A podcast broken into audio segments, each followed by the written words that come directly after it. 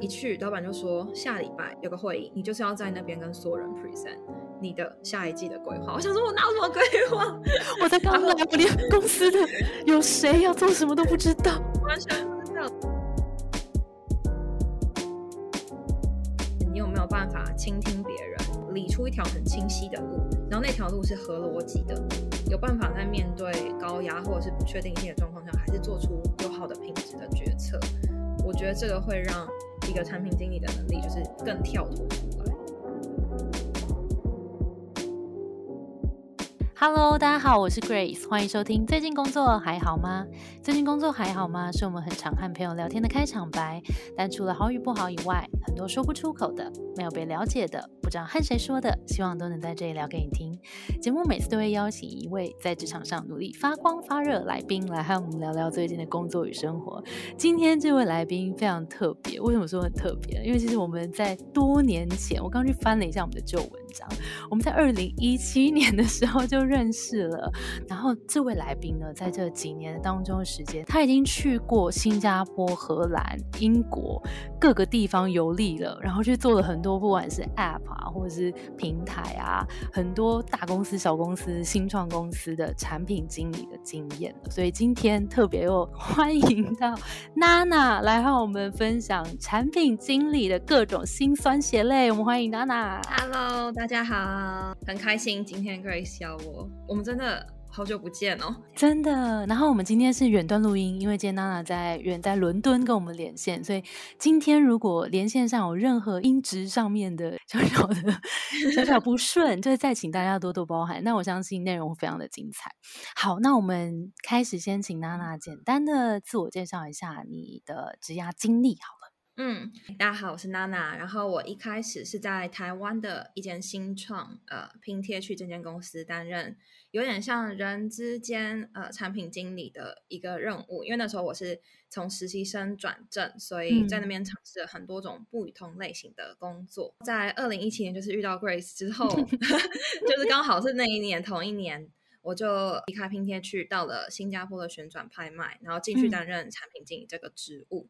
在新加坡待了两年之后，就是刚好荷兰 Booking.com 这边的人资有在 LinkedIn 上面找到我，我就。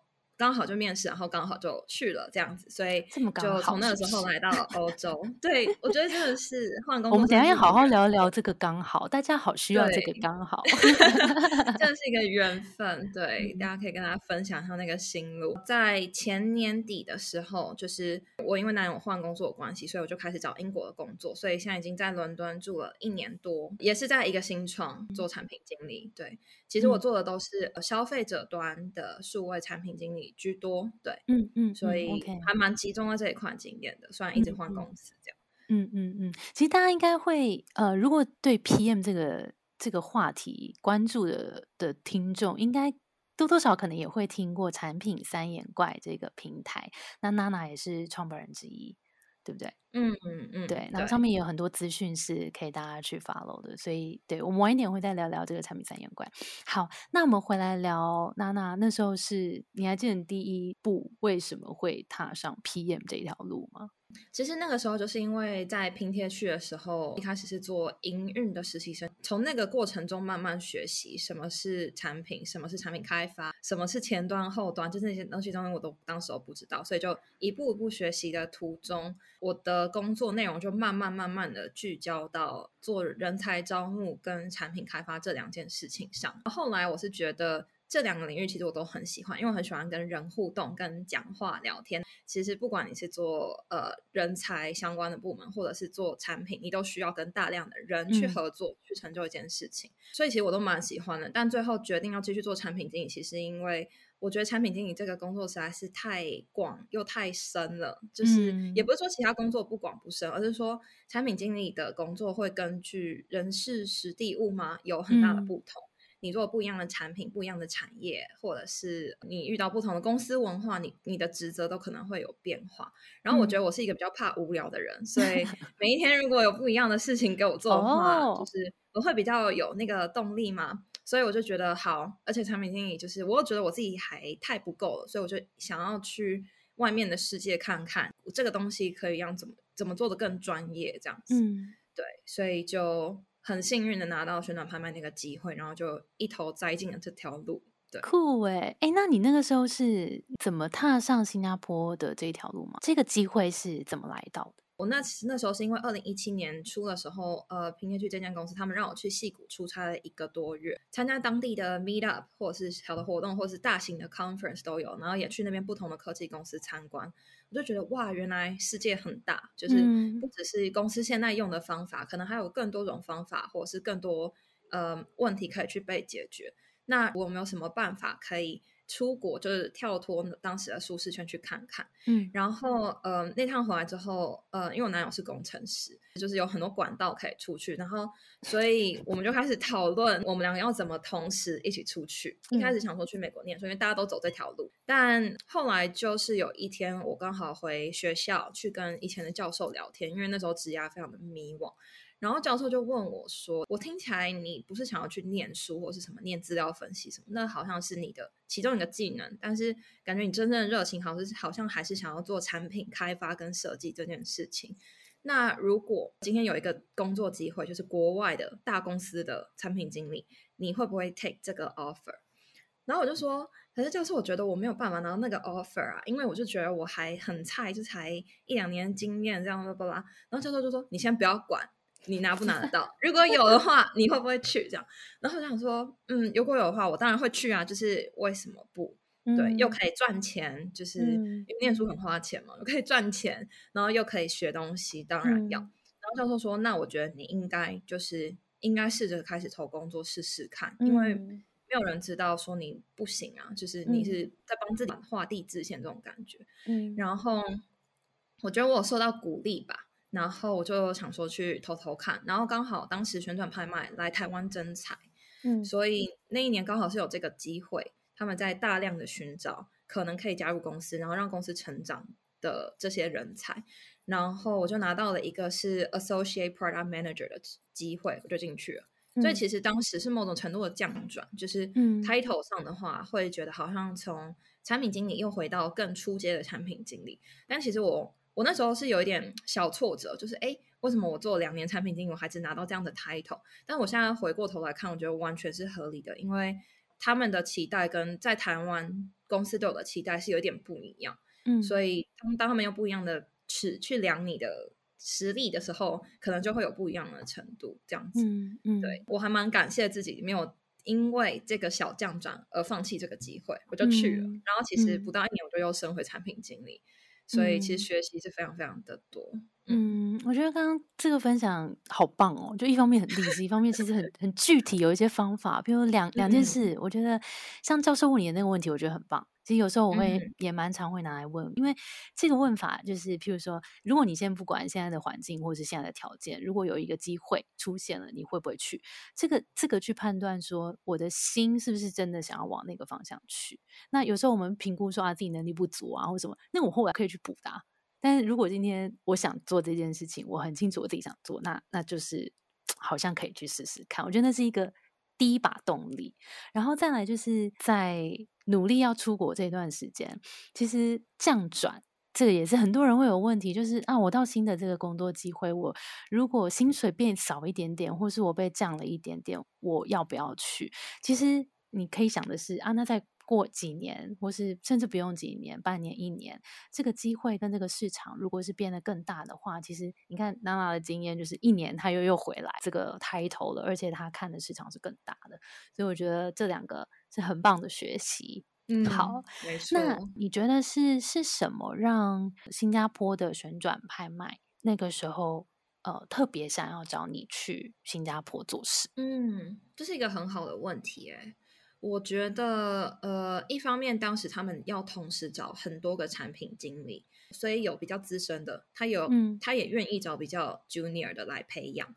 我觉得我当时的老板是在看，呃，比如说做比较偏广告或是偏商业、偏 to B 相关的，他会想要找有相关产业领域的；但是在偏 to C 的，他他反而会想要找那种。真的很在乎用户跟有用户体验设计经验那样子观念的产品经理进来，即使之之前一点他也觉得没关系，对。所以在那样的情况下，虽然他觉得我经历没有那么多，所以他才给我这个 title 嘛。然后他也觉得我的英文没有很好，但是有一件事情应该是他觉得观念上对于产品的迭代、对于产品的开发的核心、对于用户研究跟用户分析这一块。就是其实拼贴去做非常好，所以我在这块有相对多的经验。我们每个礼拜都做用户访谈什么的。嗯，他觉得那块经验是可以拿来运用在呃新的这块产品领域。哦，你被看到的那个亮眼的地方，其实是使用者经验。对对，没错。OK，那你觉得如果是使用者经验的强的人，他要怎么样在面试或是履历上面让雇主知道自己在这一块是强的？嗯嗯嗯嗯，我们当时有呃有一个关卡是做 case study，就是他问你说，好，假设你今天就是旋转拍卖的买家体验的 PM，那你会做什么？然后呃，我当时的方法是我真的下去做问卷跟访谈身边的朋友，所以我在分享的时候就会从这些问题点开始，就是我真的下去问用户，我看到了什么问题？我自己本身也是旋转拍卖的用户，我觉得呃用户的长相大概是这样子。就我在那一块有特别多的琢磨，所以我没有直接跳，马上跳到解法。然后我觉得这一块应该是一个加分点吧，我自己猜啦。对，嗯嗯嗯嗯，我觉得很重要，就是你怎么找到答案的过程，其实是产品经理很重要一件事情，因为找到答案。其实我们最终我找到的那个答案都是对应要解决某一个问题，但解决某一个问题有很多种方法。我要怎么找到最适合的方法？其实从用户出发，很长都是最关键的那个核心。嗯嗯嗯嗯，Cool。那后来呢？后来怎么跳到一个更大的平台的？而且好像又换了一个地方了。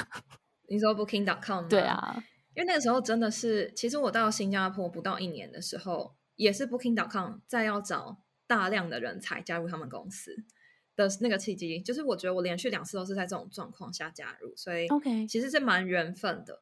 然后他们就有来等一下，那我发问，你怎么知道这些资讯的？哦，他们那时候就是来新加坡跑一个叫做 Recruitment Drive，就是。他们会来做一大堆的系列的活动，办演讲啊，然后他们带大主管来面，直接在新加坡当地面试。呃，因为其实 Booking.com 以前在亚洲有很多这样子成功的经验，他们曾曾经来台湾办过 Hackathon，然后那一批就带了几十个工程师 relocate 到荷兰，所以他们知道台湾有这样子的人才，他们知道新加坡有这样子的人才，所以他们会愿意花时间。来找找人这样子，嗯，然后呃，当时他们就是有发讯息给，呃，我觉得不是特定我是他们看新新加坡哪些前几名的新创，只要是产品经理，他全部发讯息，我觉得应该是这样子。然后他发了讯息之后，我就看到我去回复这样子，然后呃，所以我觉得 LinkedIn 的维持还是蛮重要的。嗯，所以你是在 LinkedIn 收到这个讯息的？对，OK，没错。嗯，对。但我当时其实很犹豫要不要去面试，因为我才刚到新加坡不到一年，然后我觉得我自己也还没有到很好，然后我就不知道我可不可以去做这件事情。但是我想说。嗯，因为我真的很想住欧洲试试看，以前欧洲我就觉得很棒，然后就觉得好，我这就当一个练习，先当做去了解欧洲的市场，跟欧洲公司可能会在乎什么特点，失败也没关系，我就先去面，就没想到就上了，然后 我就去了。OK，那你觉得你这一次上的那个关键点有不一样，还是也是一样是使用者经验？我觉得 Booking.com 重视的是学习的精神。嗯，呃，就是你从过去的失败中有没有办法学到新的东西，然后你怎么调整这样子？他们很重视这一个循环。嗯，然后我刚好那时候有朋友在 Booking.com 当产品经理，所以我就问他很多问题。哦，然后 就是对，其实我面试产旋转拍卖的时候，也是也是有朋友在那边，所以我就问他们很多问题，所以我知道里面的人在乎的是什么。你在面试的时候就可以特别针对这个东西去表现你自己，当然也不是说你捏造一些东西去迎合他们，而是说把你跟那个公司的共同点放大。对，所以。我觉得在 Booking.com 这一块，我本身其实就是一个很爱、热爱回顾、分享跟就是做反思的人，所以我觉得在呃，而且在旋转拍卖的过程中，真的太多失败了。所以我就很骄傲的跟他们 分享我失败的地方跟我的学习，因为真的是很多失败就会有很多学习，虽然很痛苦，对，但那过去之后都会变成经验的一部分嘛。所以我觉得就是把那个东西做分享。那你觉得你去到这个 Booking.com 这个平台是它的组织有更大吗？超级大，光是 PM 可能就有两百多个吧，整公司可能有两三万人，我不确定，我真的不确定。那你进去进去的时候，你有任何的哇哦，就是有没有不适应，或是觉得哇哦好酷的一个不一样的一个体验吗？嗯，觉得最不适应的地方应该是因为在新创，虽然宣传拍卖有两百人，但是那个时候两百人啊，那但是你大概大部分的人你都会见过，或者是有一个印象，但是在 Booking.com 这样的状况，你是完全不知道谁是谁，然后这个过程让我觉得很不适应，就是为什么？我我到底要从何问起？这样怎么办？就是问题以前就问 Google 就好了，现在我要去找到那个源头了。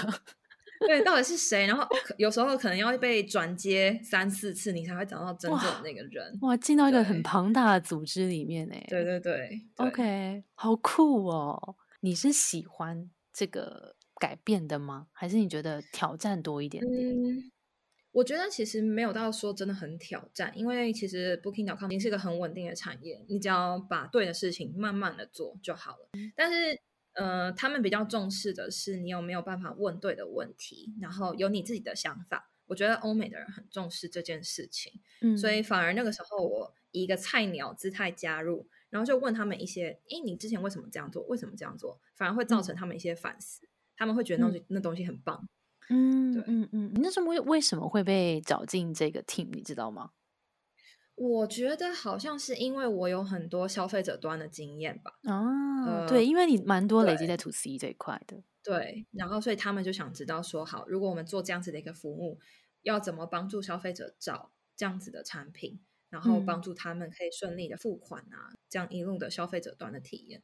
但是在 Booking 上是没得选的，就是你进入之后。就是会有人呃选择你加入他们的 team，然后你就进去这样子。哦，所以你你可能进去的时候，你只知道你是 PM 的角色，但不一定会知道你会进到哪个 team。没错，这其实当时有让我犹豫很久，就是我想说，我不知道我要做什么，我还要 去吗？对呀，这个这个是某种某种风险吗？对，后来想说算了，反正 Booking 上是一间很大的公司，总是可以学到些什么。OK，你你觉得这段经历在 Booking.com 你最大的学习是什么？我觉得，呃，其实我在这一部分的时候，在产品经理的基本功反而没有非常大的进步，就是有点像在用吃老本的感觉。但是比较多的是看到主管们怎么去让大家可以协作这件事情，就是比如说有非常多的 reporting line，你要怎么样让上层知道你们的进度，那些东西要怎么做，还有沟通跟做产品规划的时候。这么大的组织要怎么一起做产品路线图的规划？我觉得我在这个部分就是观察跟学习了很多，就是看他们怎么做事，然后就偷回来变成自己的。然后另外一个部分是 Booking.com 的实验，呃，A/B testing 的实验平台非常的有名，所以看到他们怎么去做产品实验是一件非常酷的事情。然后因为这个东西很有名，所以在之后。遇到任何就是我新公司的产品经理同事，他们都会问我说：“哎，我知道那不应哪康做产品实验很厉害，你可以告诉我他们怎么做吗？”所以就觉得哦，好像就是我因为这个名词 对而获得了有机会分享我的意见的这个机会，这样子。嗯，所以我觉得也蛮不错的，好酷。那后来，因为在 Booking.com 听起来是一个刚有分享到一些可能资源比较多，然后蛮有一些优渥的一些对待，然后后来是后来是怎么决定又要 又要到一个陌生的环境去伦敦，然后又要加入一个新创公司？嗯嗯嗯，前面有稍微提到，就是主要是因为我男友想要换工作，他一直有很想要加入公司，然后公司的欧洲总部在伦敦。然后我就叫他去面试，他面试上之后，我就说好，那我们就辞职。我就辞职，就是其实另外一个原因也是刚好疫情也来了，在这个时间点，旅游业其实只能做两件事情，一种是很长期的投资，让那个平台的基础建设打得很好；，另外一种就是把可能做很多的促销活动，让客人愿意来订。或者是做很多的取消政策，所以我就觉得也是一个契机，可以去就是尝试一个不同的组织。然后我觉得 Booking.com 在我的产品经理基本功上，不知道为什么没有太多的帮助，所以我有点想要回来，就是继续扎实的去研究用户的问题，这样子。我就想说，那我可以再找找看其他的公司，再加上呃那时候荷兰也玩的差不多了，觉得去英国玩 也不错。我发现你很有趣，然后有点用地点在决定你的下一步，没有就 刚好的。对，那那你你到现在的公司是负责什么？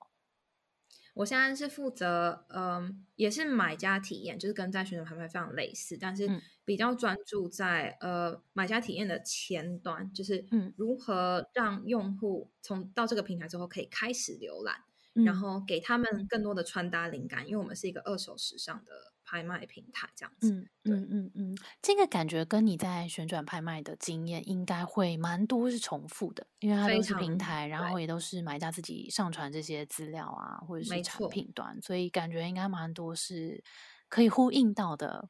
嗯，完全是，完全是。你觉得在做这种平台端跟买家买家的服务这一块，有没有最重要最重要的事情？顾好什么是你们的关键？这是一个很好的问题。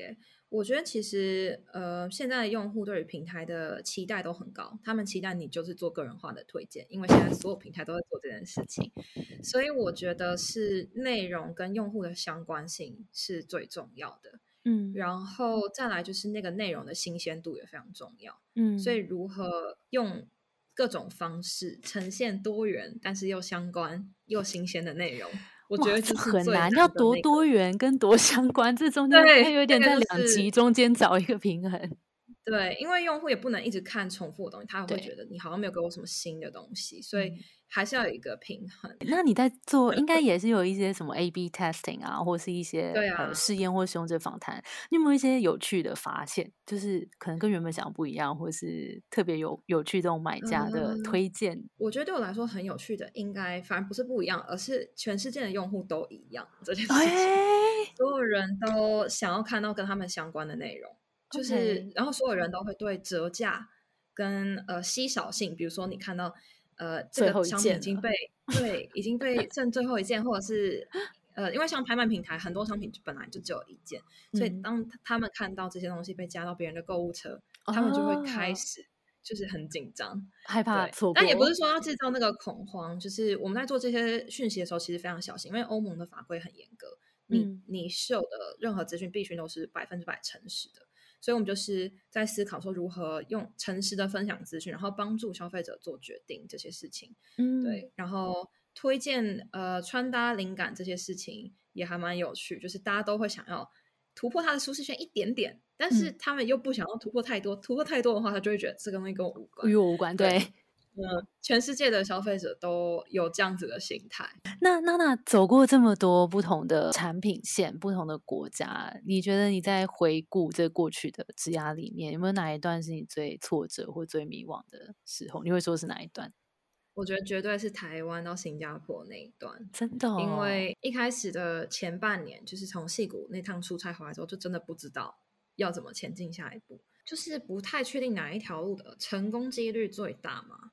哦，因为其实不管是准备面试，或者是准备念书，那都是一个成本很高的准备工作。对，至少都要花好几个月下去研究那个产业，研究面试的方法，或者是你研究那些申请的资料，才有可能成功。假设我没有赶上今年的学校申请，我是不是就要再等一年这样子？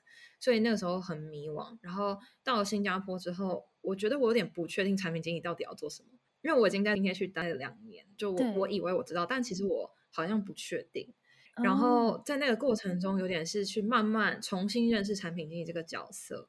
因为旋转拍卖那时候，产品经理有非常多很优秀的人才，就一直观察他们怎么做，然后问他们问题，然后来获得这些学习。我觉得是很痛苦，但是很珍贵的一段经历。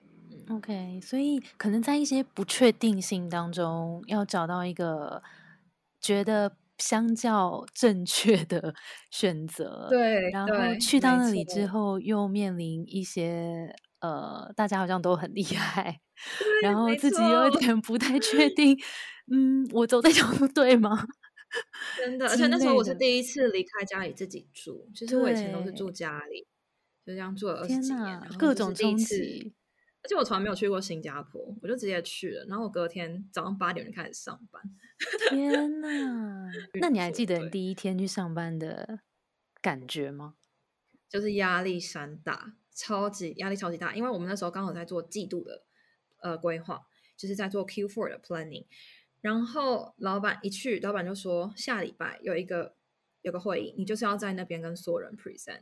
你的下一季的规划，我想说，我哪有什么规划？我在刚来，我连公司的 有谁要做什么都不知道，完完全不知道。他说我已经帮你想好了，你就是做这件事情，但是我们要想办法帮你的那个 presentation 包装成可以跟公司的就是 co-founder 跟所有 VP 报告的一个格式，这样。天哪，你后来只是一个五分钟报告，但我真的觉得压力太大了。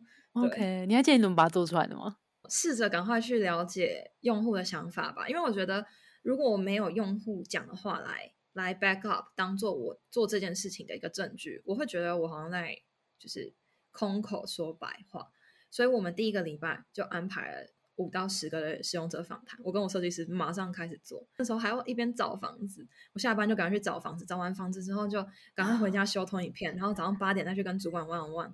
那两周真的是地狱！哇，天哪！哎，我觉得娜娜的分享里面，我一直听到一些关键是关于使用者的，不管是访谈或是使用者回馈经验，这些都是很重要。不管是哪一种产品类型，其实因为我们产品设计都是给使用者用的。所以使用者怎么看、怎么用，其实对于产品经理来说非常重要。那你觉得，如果要把使用者经验、使用者访谈这件事情，呃，做好，你觉得关键是什么？其实我觉得关键应该是同理心。这样讲好像很笼统，但是其实，呃，我觉得那个同理心是要够广泛的，就是有没有办法同理你的使用者，然后你的使用者也不只是买家，一个平台上面会有买家，会有卖家。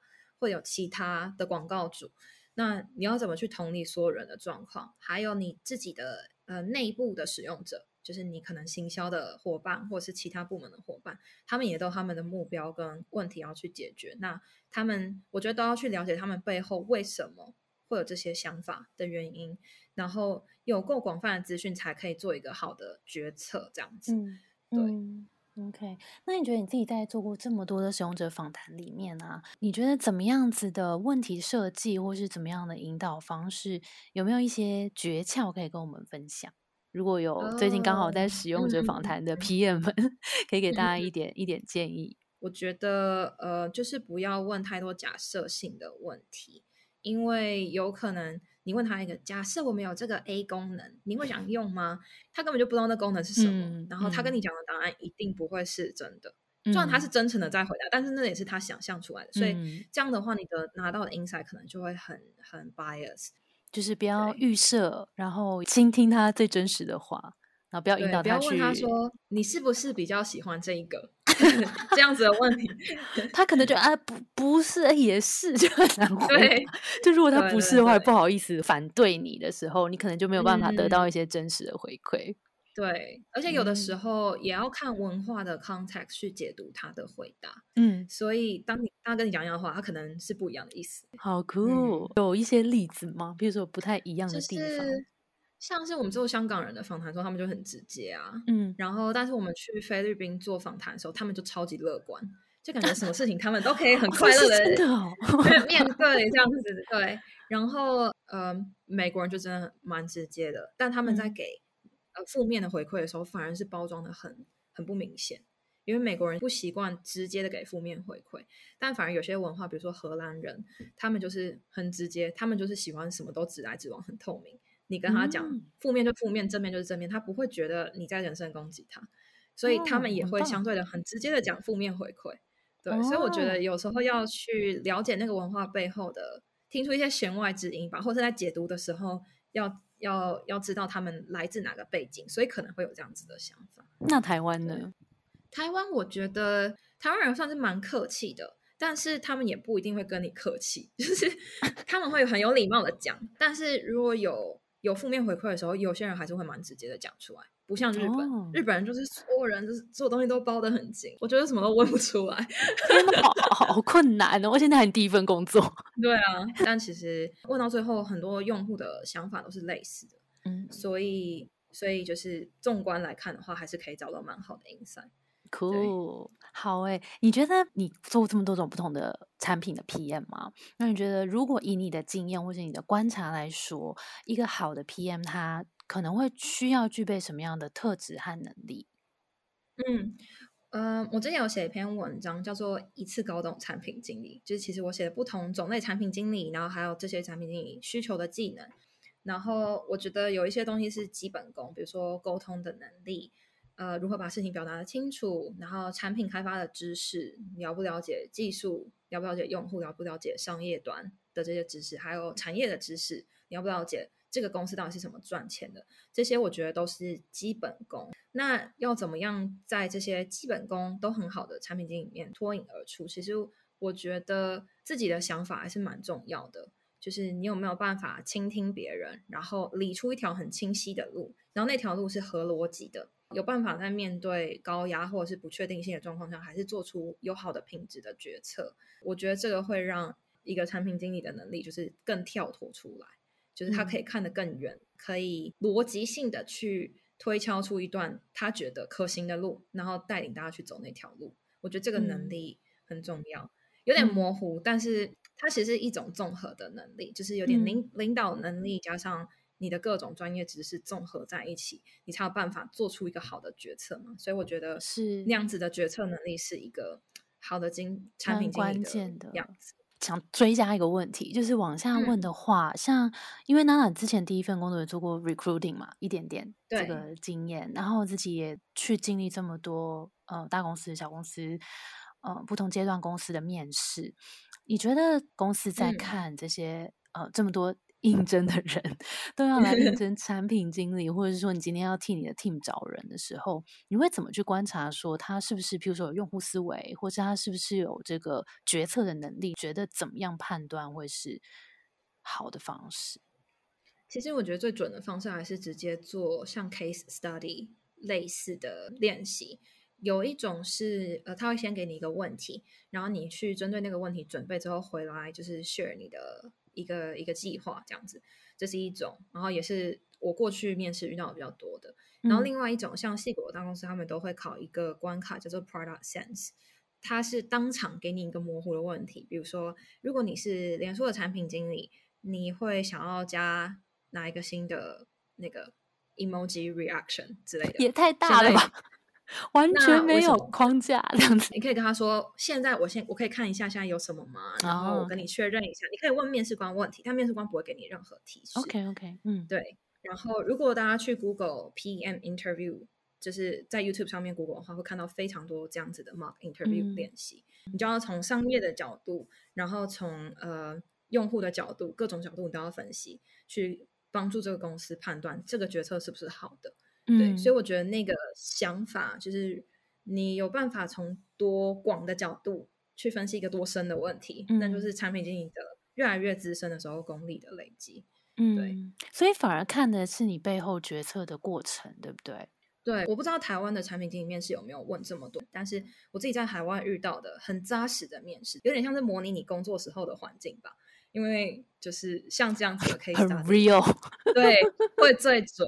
嗯，OK OK，所以其实如果大家，譬如说，不管是自己要面呃被面试，还是要面试一个产品经理，其实背后的那个决策的逻辑为什么会这样想，然后为什么会啊？你是从哪一个角度去去判断出这个这个背后逻辑原因，然后再推到你的决策？如果能够很清晰的讲出来，我相信雇主啊，呃。就会更更知道说你是不是胜任，所以其实有时候在问这这些问题都不是有正确答案的，他其实是想要看你背后是怎么思考的，觉得蛮酷的。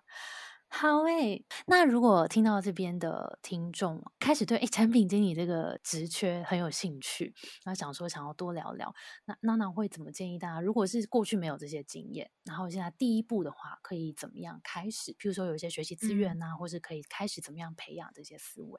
大家是可以来看一下产品三眼怪的，这是 必要的文章分享。我们会把 我们会把产品三眼怪的文章的连接放在资讯栏，大家如果想要了解更多，可以到那边去看。那如果真的要说投入这个职业的话，要怎么开始的话，我觉得还是要动手做，就是要找到一个可以真的去领导一个专案或是产品的机会，然后自己下去，就是经历中间的那些呃酸甜苦辣。然后才会有经验。我觉得比较多成功经历，要么从比较 junior PM 或是 APM 这样子的 program 开始做起。你一定要有像 APM 就是 associate，对，嗯就是有点像是储备干部这样子的职位，对。但是这像这样的 program，你可以，他会看你的潜力，跟你这个人有没有办法学得很快等等，就是看公司想要什么，然后让你进去尝试做产品。对，可以跟着产品经理学习，我觉得这样会蛮扎实的。嗯，对。然后要么就是内转，因为假设你已经在同一间公司做行销，然后你已经会有，你已经非常了解那间公司的商业模式，你也了解内部有哪些东西要去做。然后如果你做行销，你可能也会了解你的用户一些。所以等于你只要补足技术知识这一块，你就有机会可以去做出好的产品决策。嗯，所以我觉得这两条路是最实际的。那如果都没有这样的机会的话，我真的会觉得要换到一个产品文化比较好的公司，然后他愿意给你做这些内部转移的机会的话，你会比较有机会成功的切入。嗯，对，嗯，好，那。如果说今天是一个产品经理了，然后或是刚开始接触当 PM 的人，你觉得他们可以怎么样去思考 PM 的职涯发展？可能将来可以往哪一些方向去？其实产品经理的职涯发展还蛮单一一条线，大部分都是要往带团队去走。所以一开始进来的时候就是打产品经理的基本功，慢慢去了解怎么把个产品的决策做广做深，这样子。然后如何开拓你的产业知识？然后我觉得到了 senior 之后，产业知识会越来越重要。大家会开始知道说，哦，你懂电商是怎么运作，你懂的油电是怎么运作。然后公司可能会因为这个产业知识而呃 hire 而雇佣你，对。然后到了 senior 之后，就会开始往开始有带人或者是 mentor 别人的机会。有到这个阶段的朋友都跟我说，那是一个完全不一样的技能，就 是完全是管理带人，然后如何让整个团队在同一个频率，然后你还要跟上面的 stakeholder 交代，对，这是一个完全不一样的技能数。所以到那个阶段之后，就会开始要点这样子的技能，对。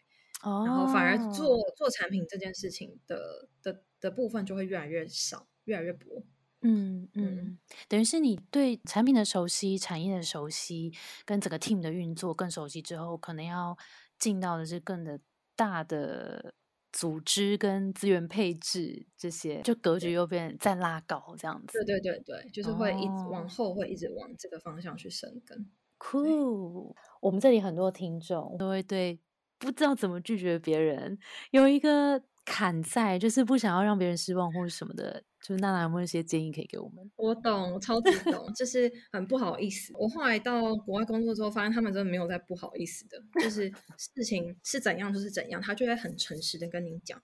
因为其实沟通的一个原则就是诚实跟透明嘛。所以我觉得其实只要这样子讲的话，大家都可以有机会找到那个中间点，就是有办法找到一个中间妥协点。如果所以如果要拒绝的话，我通常会先从倾听开始嘛。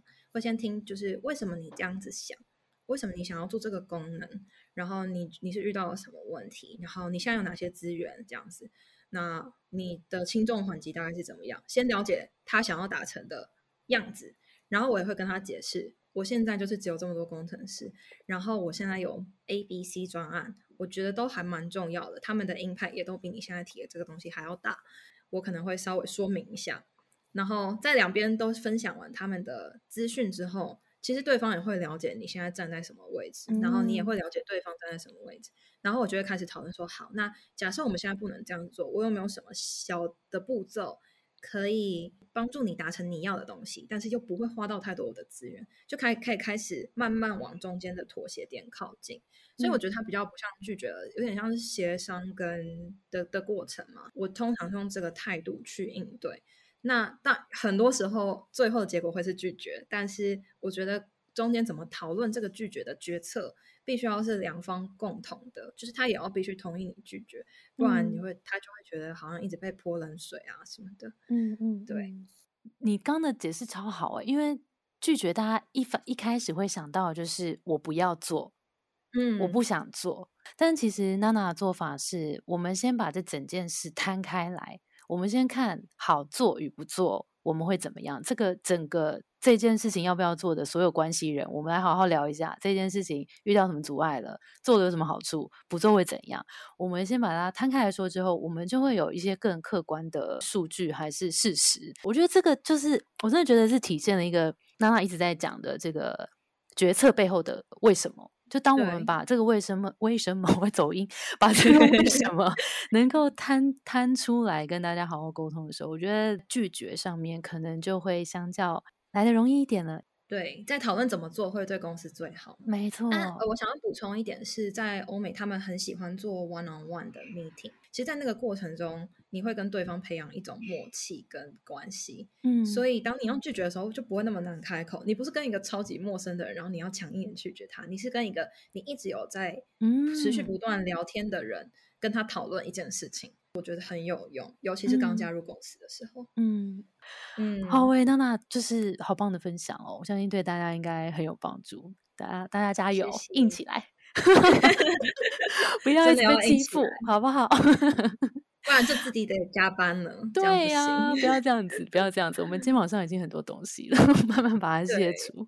好，我今天非常非常谢谢娜娜精彩的分享。我们最后想要来来问一下，呃，娜娜在这么多的经历里面，有没有曾经感觉到倦怠的时候？那也可以给现在可能在职场上有一点倦怠的听众们一些小建议。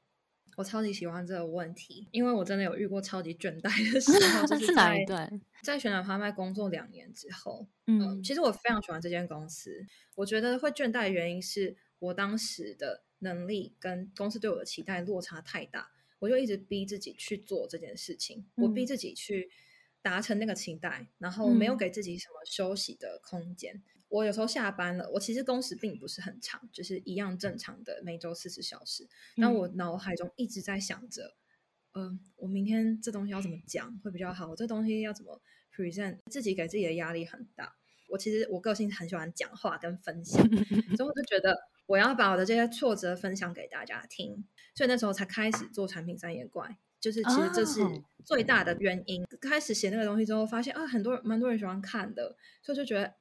呃，原来我不孤单，这样，所以那是一个解决我倦怠的方法。对，然后另外一个我觉得最直接就是换环境，就是你如果真的不不想做，就不要做啊，就是 又没有又不会怎么样，就是人生还有很长嘛，你休息两个月不会不会死啊。我觉得到了欧洲，嗯，看到他们做事的整个社会氛围，所以我觉得来这边就是向他们看齐吧，看他们如何在很 relax 的氛围下，还是可以把事情做得很好。呃，因为 Booking.com 其实是全球最厉害的旅游平台。他们虽然工时很短，或者是没有像亚洲那么长，但他们还是做得很好啊。那一定是有方法的。所以我觉得直接换一个环境，去看看不一样的东西，是其实最快的。不要太强迫自己吧。嗯。